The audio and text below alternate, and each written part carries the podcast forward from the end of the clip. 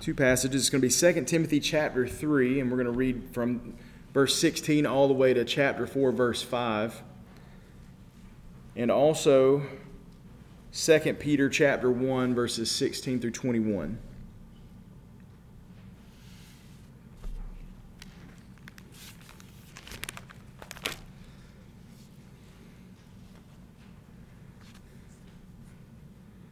Second Timothy 3 and 2 Peter chapter 1.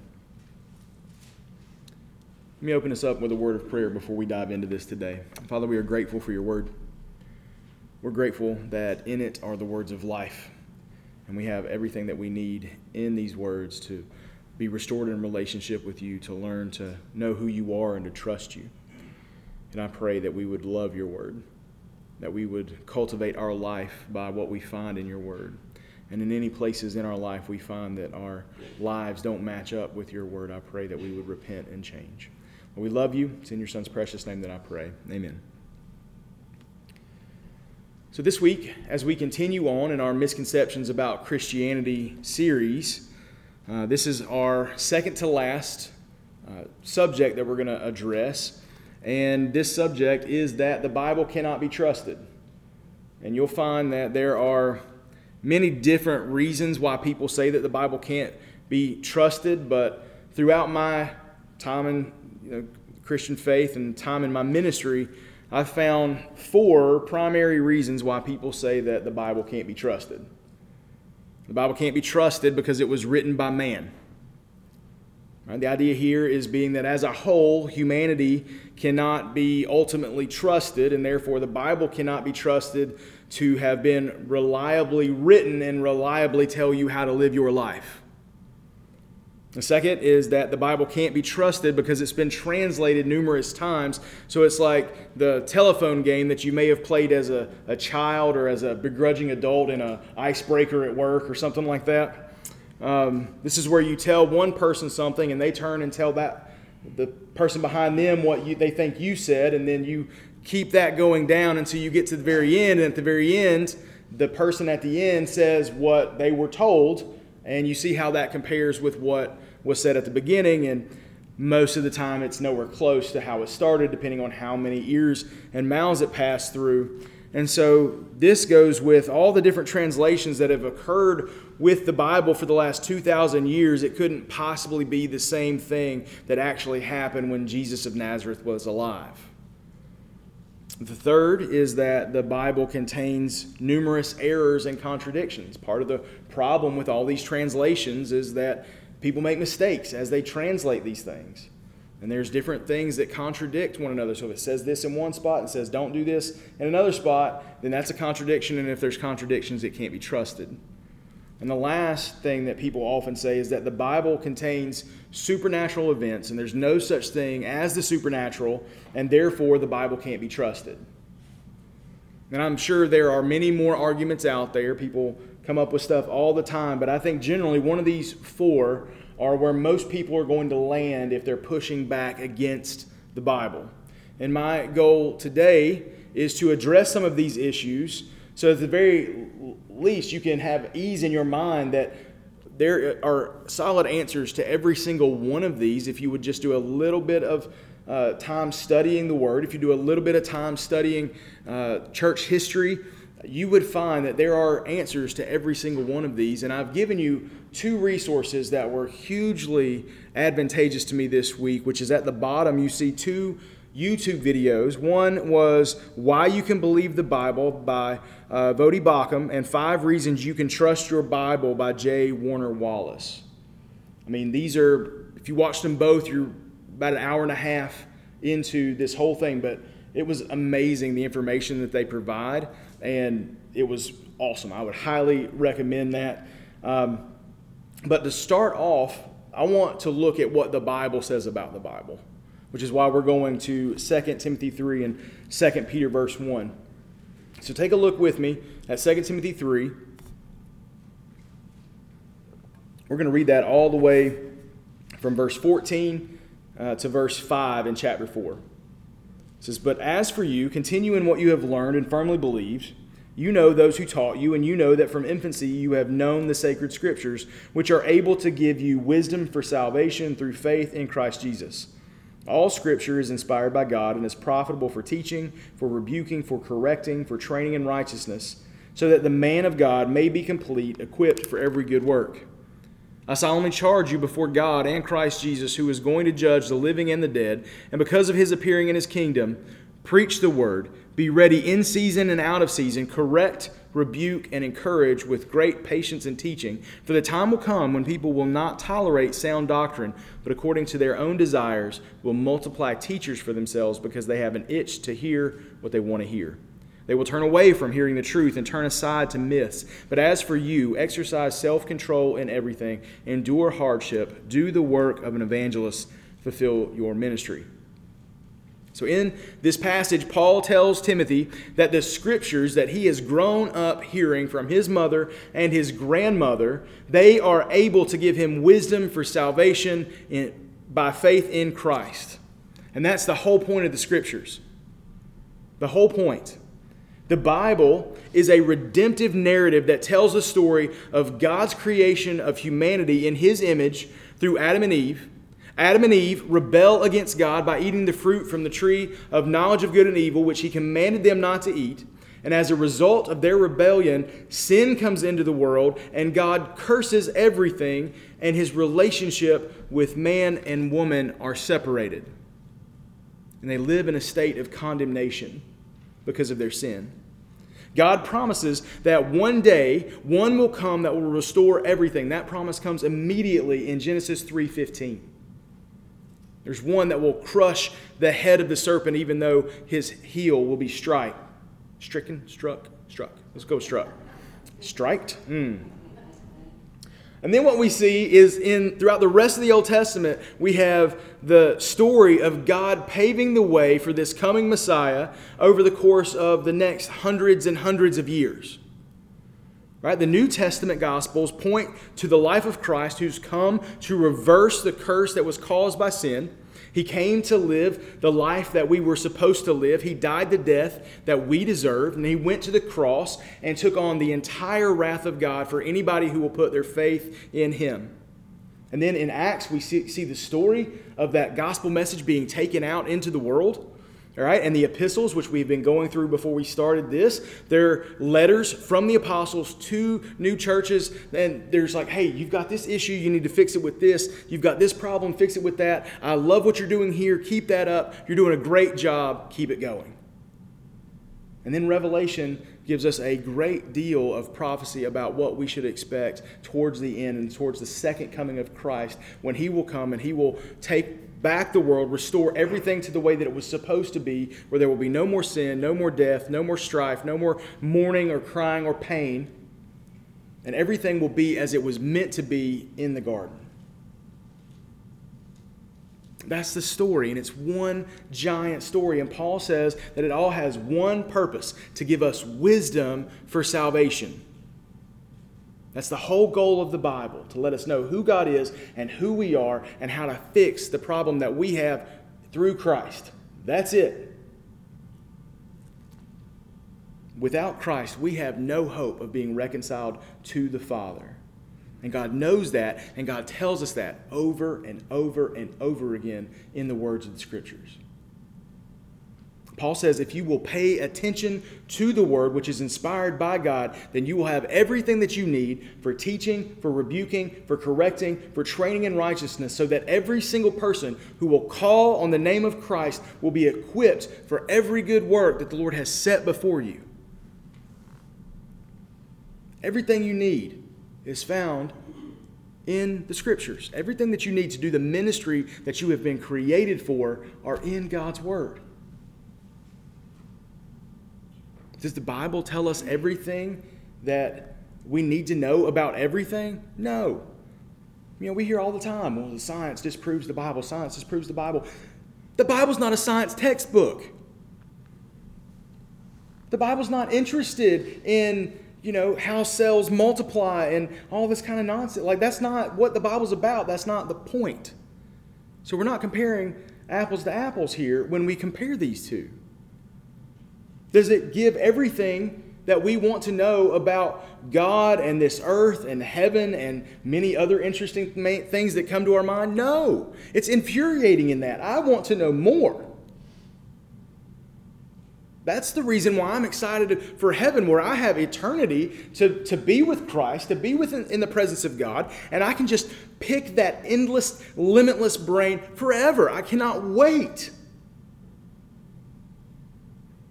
But it gives us enough. It tells us everything that we need to know for our salvation, and it does that incredibly well. The problem that a lot of people face when it comes to the Bible is that due to our sin natures, we don't want to be told what to do or how to do it. And that includes God. We don't want God to tell us what to do or how to do it. In chapter 4 of 2 Timothy, Paul presses Timothy to preach the word and be ready in season and out of season to correct, to rebuke, and encourage. So use the word to do the things that the word is made for. Why? Because people don't want to hear sound doctrine. They don't want to hear what the Bible has to say in its proper context. That's why I keep saying it over and over again in these misconceptions. Almost all of them have to do with something being taken out of context. You, you pull it out of its context and you don't let the rest of the scriptures speak to that issue. You cherry pick what you want it to say and then you just scrap the rest. People don't want to hear that. They want people to tickle their ears and tell them that you can do whatever you want, you can live however you want. God loves you, He wants you to be happy. Does that sound familiar? Maybe that's one of those things that we addressed a few weeks ago. If you missed that, go check it out. And, and the reality is, is that God does want you to be happy, but as you pursue Him, He wants you to find your happiness and your joy in Him, not in your foolish, reckless heart that is constantly pursuing after things that will destroy you. He says, in order to accomplish this, in order to find people that will tickle their ears, they turn away from the truth and they turn towards myths. Like, I like that from the Bible. Maybe I can spin something out of that and make a religion out of that instead. We can see that this is true today. Most people, if they knew that the Bible was true, still would not bow the knee to Christ because they do not want to bow the knee to Christ. They don't want to live their life in the way that God commands. That doesn't feel good to me. That doesn't speak to my truth. They don't want that. So they turn their nose up to the scriptures. They create conflict where if you would just read it and maybe study a little bit about it, you would find that there is very little conflict to be had when you pursue the scriptures. So that's what Paul has to say. I also want to look at what Peter has to say when we think about the scriptures, the nature of the Bible. 2 Peter chapter 1 verses 16 to 21, Peter here is defending against attacks against the authority of Scripture, which he, he believed that he and the other apostles were writing Scripture. In 2 Peter chapter 1, verses 16 to 21, we see, For we did not follow cleverly contrived myths when we made known to you the power coming from our Lord Jesus Christ. Instead, we were eyewitnesses of his majesty. For he received honor and glory from God the Father when the voice came to him from the majestic glory, saying, This is my beloved Son with whom I am well pleased. We ourselves heard this voice when it came from heaven while we were with him on the holy mountain. We also have the prophetic word strongly confirmed, and you will do well to pay attention to it as a lamp shining in a dark place until the day dawns and the morning star rises in your hearts. Above all, you know this no prophecy of Scripture comes from the prophet's own interpretation because no prophecy ever came by the will of man. Instead, men spoke from God as they were carried along by the Holy Spirit. Peter says here what is being written in the New Testament isn't a myth. He says they are eyewitnesses to the truth of it all, and they are writing in a time when other eyewitnesses were still alive to either corroborate what was said or to deny what was said. So these letters, the, the letters of the New Testament that are, that are going out, people were alive then that could read that and go, that's not what happened. That's not true. But Peter says it's all true. We saw it happen, and the people that were around us, even if they didn't follow Christ, know about the historicity of it all. Right? Maybe you don't believe about the supernatural aspects of it, but you, like people who deny that Jesus of Nazareth even existed, are ridiculous. There are more ancient texts that point to Jesus of Nazareth than point to Alexander the Great. And they're like, ah, he, didn't, he didn't exist. That's not even true. Like, are you, like, that is just, it's ridiculous. I'm sorry. It is ridiculous to think that Jesus didn't exist. There are so many texts, biblical and extra biblical, that point to the reality, the historicity of Jesus of Nazareth. Right? When the entire calendar starts changing its date because a dude existed, maybe you should believe that he existed. I don't know. Peter says all of this is true. People saw that it was true, at least the historicity of it all. And eventually, all the apostles, except for one, will give their life proclaiming this truth. All but one. Every apostle but John, the disciple that Jesus loved, died a martyr's death. And John, it wasn't for lack of trying. They tried to boil him in oil, history tells us, and he didn't die. And so they exiled him to the island of Patmos. Every single one of them went to their death proclaiming the truth that we find in scriptures. They were willing to die for it. I don't remember where I heard it before, but I saw somewhere where someone said that Watergate was the thing that helped them believe that what the gospel writers believed to be true, because that was what, 12 guys who couldn't keep a secret for like a week? And yet we're supposed to believe that these men lied about this, kept that secret for their entire lives, died a martyr's death proclaiming that lie. And they did that for years and years and years. And they said, that makes me believe that it's true because in this case, 12 guys couldn't keep a secret for 12 hours or something like that. The disciples believed that what they had witnessed was worthy of speaking out upon up until the point of their death. That's one reason why we should believe the truthfulness of the New Testament. There was no benefit for them for saying what they were saying is true.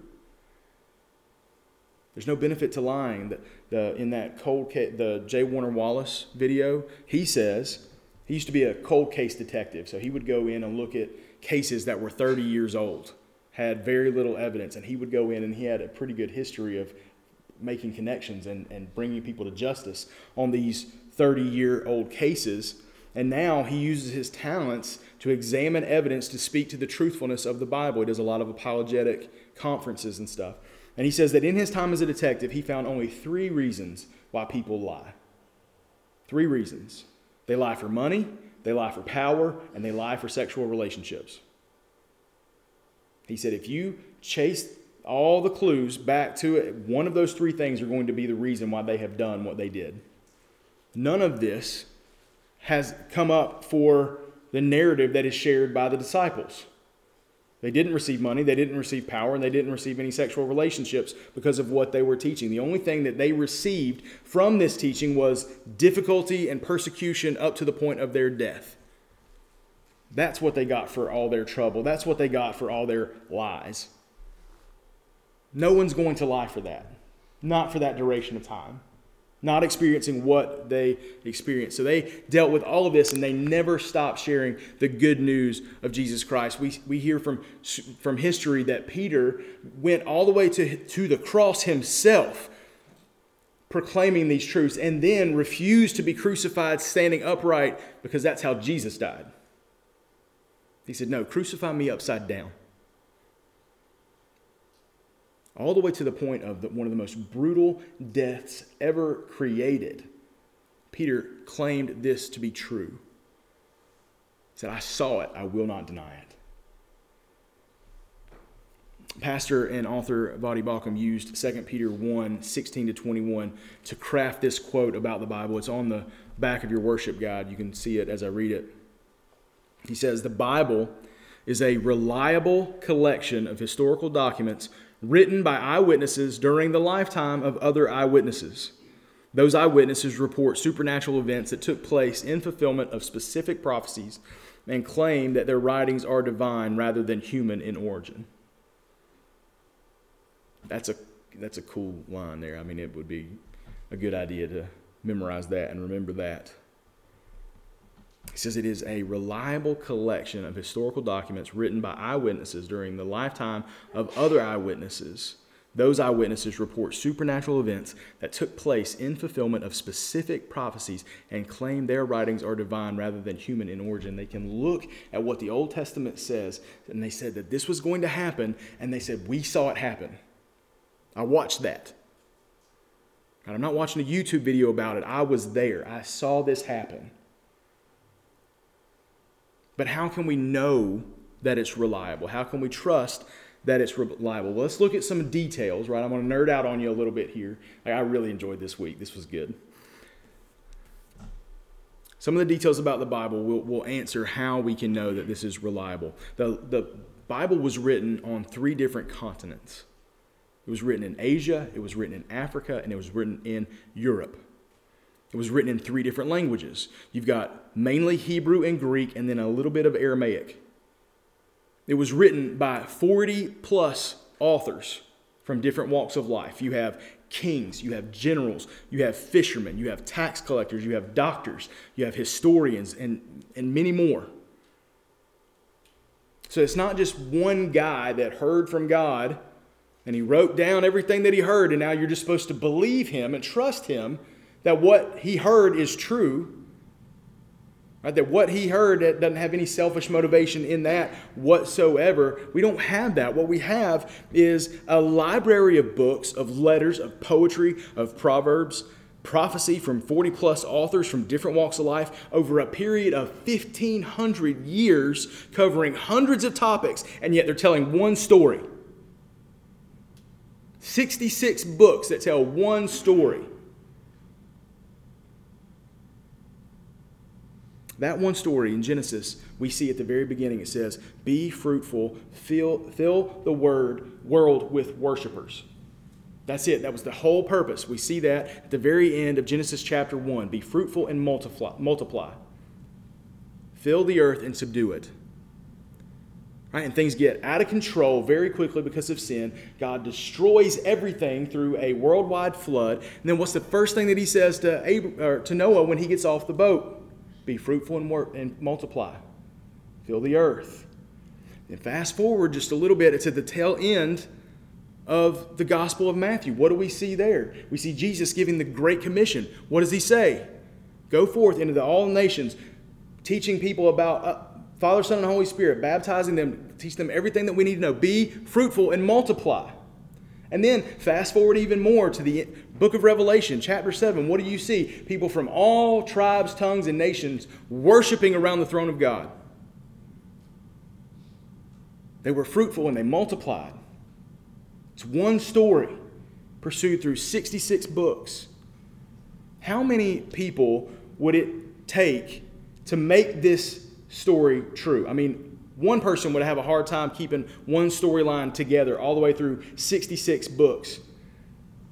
But we've got 40 plus over this length of time, all telling the exact same story through three different languages. What would it take for that? It would take an act of God,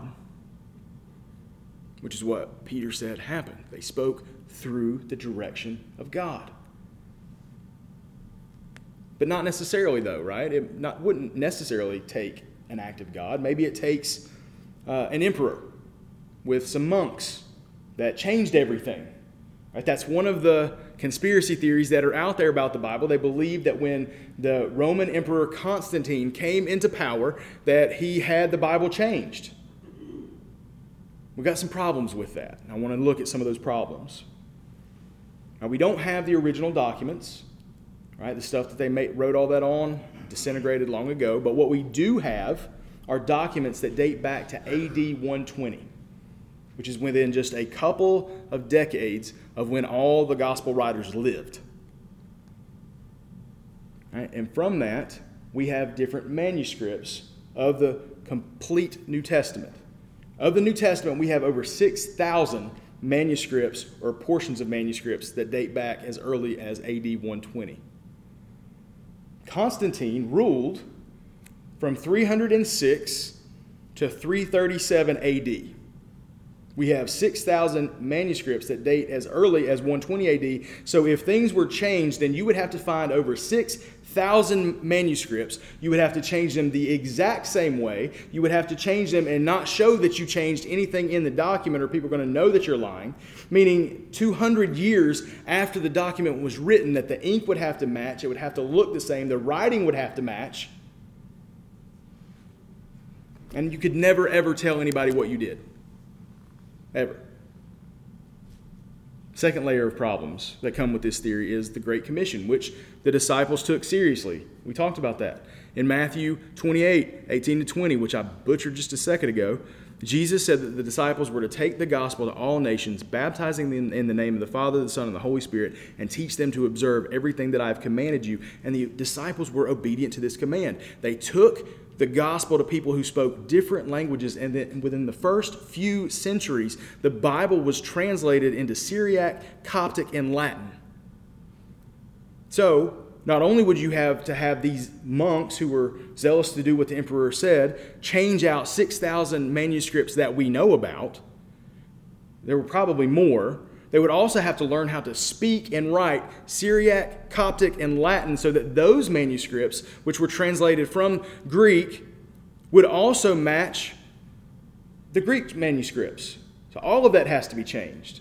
And then the same thing, you got to keep in mind the ink has to look the same, the writing style has to look the same, it all has to look the same, or else someone's going to know that you lied because they can compare the manuscripts. And again, never tell anyone what you did. Third layer of problems with this theory comes from the early church fathers. The early church fathers often quoted and wrote commentaries on the New Testament. They did this so much that if all we had was their writings and their commentaries, we would be able to recreate 99% of the New Testament. That's crazy. Voddie Baucham said that there was 11 verses in the New Testament that, isn't, that aren't quoted by the early church fathers. 11 verses out of the entire New Testament. So here we go again. Not only do you have to change the 6,000 manuscripts, you also have to change the ones that were written in Syriac, Coptic, and Latin. And now you have to go find all of the writings of the early church fathers and change those so that they match.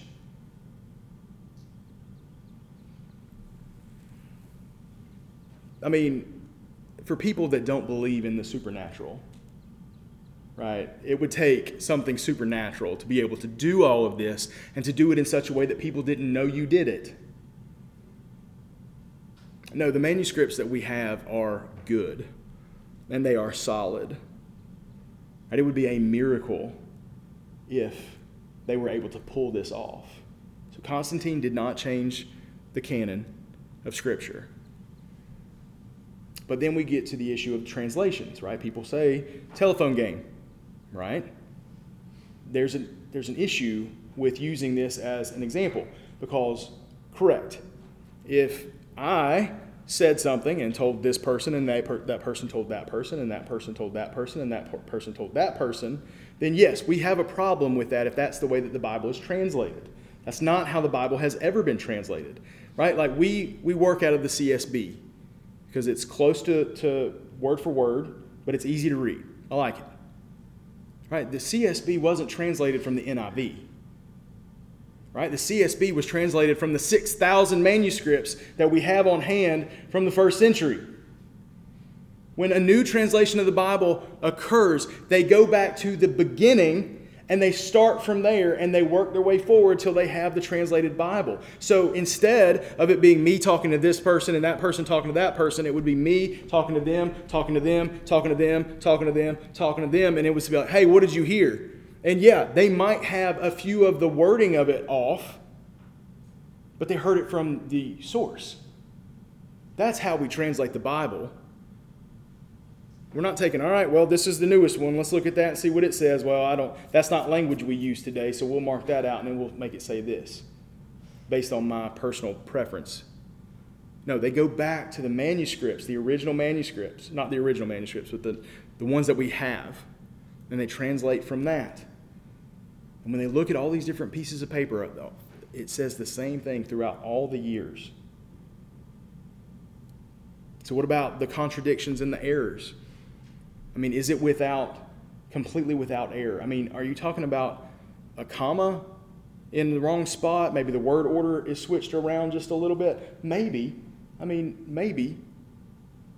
But there is not one contradiction in all of Scripture. There is not one error in all of Scripture that comes close to changing a major doctrine of Scripture. Right? Did the word that is supposed to be used in that, was it woman or was it virgin? Right? Maybe, maybe there's some confusion there, but it doesn't change anything about the major doctrine of Scripture. Right? When you look at it, how it fits in the rest of the story, we see that the, the doctrines are solid. What about supernatural events? Supernatural things don't happen. Well, I hate to tell you something. They do. Um, we, we can look at prophecies in the scriptures, prophecies that were written hundreds, if not thousand years before Jesus was born and we can see that this stuff came true hundreds or thousands of years before Jesus was born. For example, the two that I want to point out, there's many, there's many. I think there's like 300 prophecies that Jesus had to fulfill as the Messiah, and he filled all but a few of them, and that, that's just coming later, right? Like his return. That's a prophecy that hasn't been fulfilled yet. But I just want to look at two. Two prophecies Isaiah 53, verses 1 through 6, says, Who has believed what we have heard, and to whom has the arm of the Lord been revealed? He grew up before him like a young plant and like a root out of dry ground. He didn't have an impressive form or majesty that we should look at him, no appearance that we should uh, desire him. He was despised and rejected by men, a man of suffering who knew what sickness was. He was like someone people turned away from. He was despised, and we didn't value him. Yet he himself bore our sicknesses, and he carried our pains. But we in turn regarded him stricken, struck down by God, and afflicted.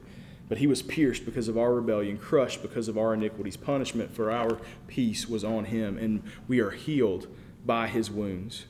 We all went astray like sheep. We all turned our own way, and the Lord has punished him for the iniquity of us all.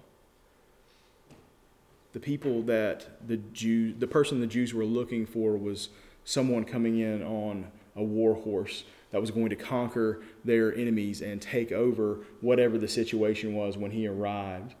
And in reality, what they should have been looking for was someone who was going to be crushed, someone who was going to be pierced, someone the Lord was going to pour his wrath out on for us.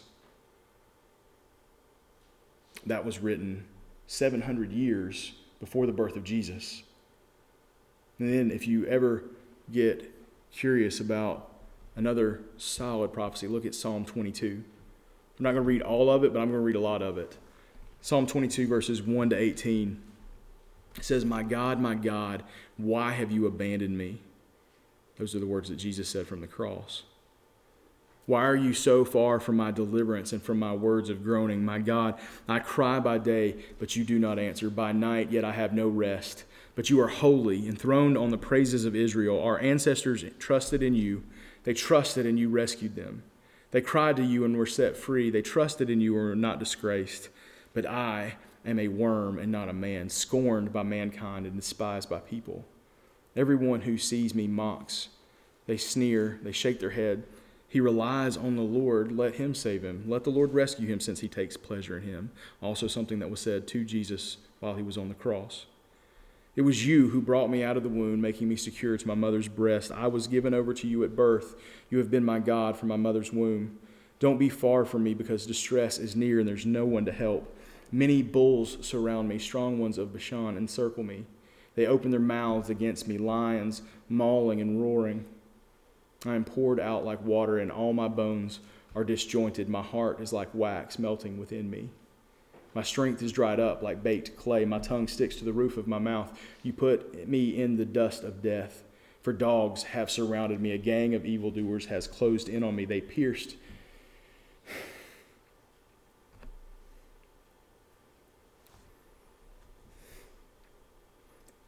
They pierced my hands and my feet. I can count all my bones. People look, and they stare at me. They divided my garments among themselves, and they cast lots for my clothing. If you know anything about the crucifixion of Christ, we know that he was surrounded by people that were jeering at him. The two thieves on the cross beside him were jeering at him. It says, He's poured out like water, all my bones are disjointed. When you got crucified, they would often use the same crossbeam that they would use over and over again. And so you had to fit the, the, the hole versus them making the hole fit to you. So if your arms weren't quite long enough, they pulled them until they were. So his arms were dislocated. It says, My heart is like wax melting within me. When they tried to make sure that he was dead, they ran the spear into his side, and blood and water came out as though his heart were melting. It says that his strength was dried up like baked clay. My tongue sticks to the roof of my mouth. Jesus said, I thirst from the cross, is one of the things that he said. For dogs have surrounded me, that's often how Jews would re- relate to the Gentiles. They would call them dogs. They pierced my hands and my feet. You didn't always have to have your hands and your feet pierced to be crucified. A lot of times they would tie you to the cross and it would take longer for you to die. But there was a high holy day that was coming up, and they couldn't have any of these people still on the cross once that day came, so they wanted them to die quickly. It also says, I can count all my bones. So, what they would do is if you didn't die fast enough, they would because when you're crucified, what you, you, you basically suffocate to death. And so, to make it very agonizing, they would drive the nail through your feet and through your hands, and so you would have to pull up so you could breathe. And then, when you couldn't stand the pain anymore, you would go back down and you would slowly asphyxiate. Well, sometimes that didn't go fast enough, and so they would shatter your shins so that you would just suffocate and die. And when they went to do that to Jesus, they saw that he had already died, which they were very surprised by. But he, he decided when he died. He told the Lord, Into your hands I commit my spirit. And so his bones were never broken. And then when you look, you see that they were dividing Jesus' garments. They were gambling for his clothes so that they wouldn't have to tear the robe. This was written 1,000 years before the birth of Christ. This was written before crucifixion was ever envisioned. And yet, it is almost word for word exactly what happened to Jesus on the cross. Coincidence? I mean, that's a pretty solid coincidence there, if that's a coincidence. Do supernatural things happen? Yes, they do. They do. We see fulfilled prophecy after fulfilled prophecy throughout the words of Scripture you have to turn a blind eye to it. You have to either, uh, again, and I keep quoting him because y'all really do need to go watch these videos that I mentioned. Voddie Baucham says you have to either be completely ignorant or evil to deny the reliability of Scripture. There's, that's the only two options. So ignorant, you've never read it, you, all you rely on is other people to tell you what's in it.